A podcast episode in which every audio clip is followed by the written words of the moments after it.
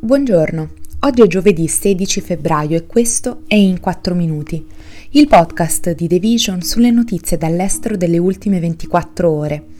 Parleremo dell'intervista esclusiva del Wall Street Journal a Jair Bolsonaro e delle dimissioni della prima ministra scozzese Nicola Sturgeon. Dopo essere stato sconfitto al ballottaggio contro il leader di sinistra Luiz Inácio Lula da Silva, l'ex presidente brasiliano Jair Bolsonaro si è recato in Florida dove ha trascorso gli ultimi mesi. In un'intervista esclusiva al Wall Street Journal ha fatto sapere di voler tornare in Brasile a marzo per guidare l'opposizione politica all'attuale presidente e difendersi dalle accuse di aver incitato i suoi sostenitori negli attacchi contro gli edifici governativi che per molti aspetti hanno ricordato quelli contro il Campidoglio di Washington il 6 gennaio 2021. Bolsonaro ha spiegato di voler portare avanti programmi a favore delle imprese e di contrasto all'aborto, al controllo delle armi e a qualsiasi politica che sia contraria ai valori della famiglia.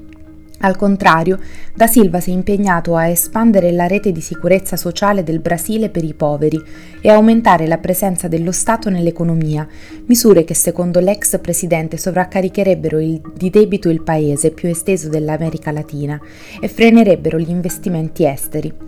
Le autorità elettorali brasiliane hanno dichiarato da Silva vincitore della corsa presidenziale con il 50,9% dei consensi nelle elezioni, che a dispetto di quanto denunciato da Bolsonaro sono state svolte in modo libero ed equo.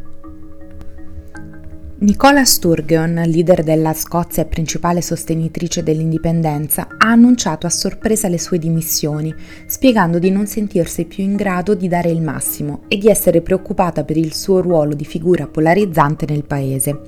Parole che in qualche modo hanno ricordato il tono di quelle della sua omologa neozelandese, Jacinda Ardern, che ha lasciato l'incarico il mese scorso. Credo che parte del servire bene sia sapere quasi istintivamente quando è il momento giusto per lasciare il posto a qualcun altro.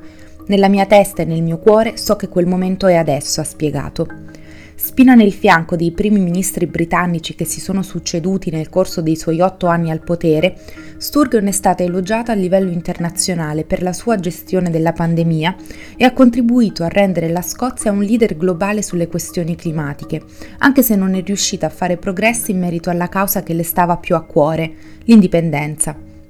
Sturgeon ha confermato che rimarrà al suo posto fino alla scelta di un nuovo leader e che dopo servirà come legislatore nel Parlamento scozzese.